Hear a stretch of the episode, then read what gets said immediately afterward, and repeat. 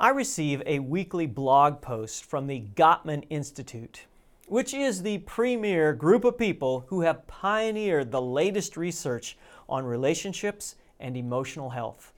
They are the researchers that studied married couples for the first six years of their relationship, and they found that couples who stayed married did this one thing about 86% of the time, while the couples who did not endure past six years of marriage only did this one thing about 36% of the time.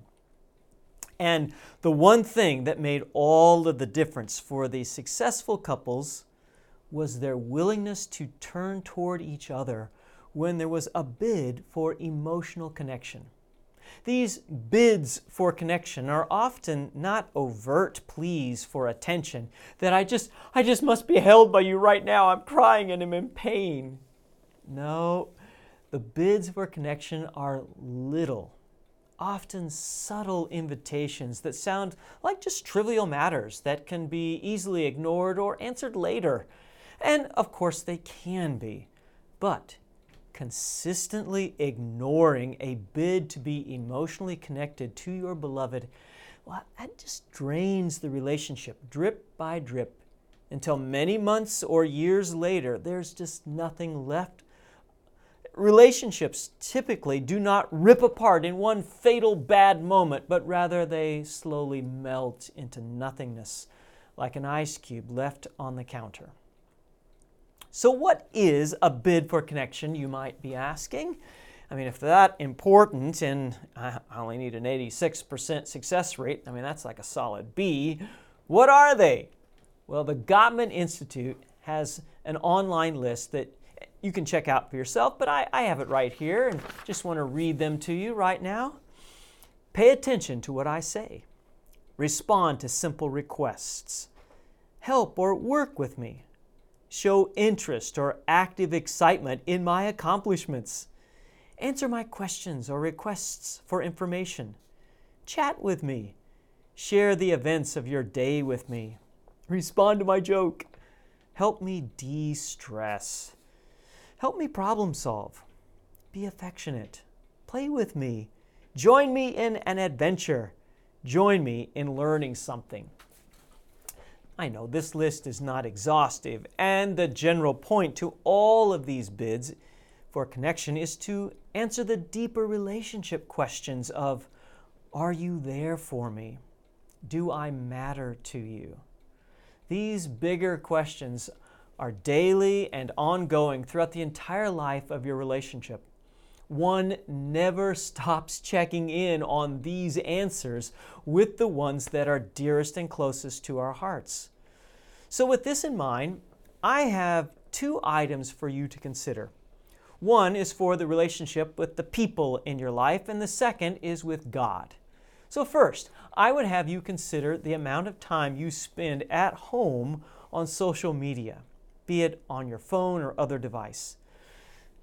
The next time that you're sitting next to your dear one and you're tempted to look at your phone, turn towards your partner instead of the screen and have a conversation. Even if it's just to check in about how your day was, it can have a positive impact on your relationship. Yeah, we easily fall into a habit of sitting and surfing, and relationships suffer. I know nothing catastrophic right away, but these little moments, they add up and they diminish your 86% rate of bids for connection. The second item is for you to consider is your relationship with God. This relationship, like the one you have with the people in your life, also asks the same question Are you there for me? Do I matter to you? Love, by its very nature, asks these questions because that's what love is it is an emotional bond. Yes, even your relationship with Jesus and his relationship with you. And this love is grown by the Holy Spirit as you give and receive bids for connection through talking with and doing things together, sharing your life, your feelings, your dreams, your day. This love grows as you learn more about Him, Jesus, in study, but also in studying Him through your experiences with Him. And, and like any relationship, there are there's going to be misunderstandings, hurt feelings, dissatisfactions, and disappointments. And unless you talk it out with Jesus, love doesn't grow. Yes, but how does one have a give and take conversation with Jesus? Well, you can't if you don't talk to Him, and you can't if you don't listen to Him in His Word. Yeah, and demanding and ultimatums, resentment and stonewalling, they block deep relationships with people and with God. But confession, humility, seeking and asking questions, and then waiting for the answers are how one proceeds in a God given, God sustained love. The questions of, Are you there for me? and Do I matter to you? get answered by God and by us with such a heart led by the Holy Spirit. Yeah, it takes effort to put the phone down and remove distractions. It takes consistency to seek Jesus in prayer, to read His Word, to study with others, to worship weekly. But this is how God has designed that love is maintained and grows. He is our primary emotional connection of love through which we daily receive love and then have love to give to others. And so I often start my mornings with the truth that God is with me, He will never leave me, that I matter to Him, and then I remind myself that I am the branch and that you, Jesus, are the vine. And I ask, May I remain in you and you in me, for there I will bear much fruit. For apart from you, I can do nothing.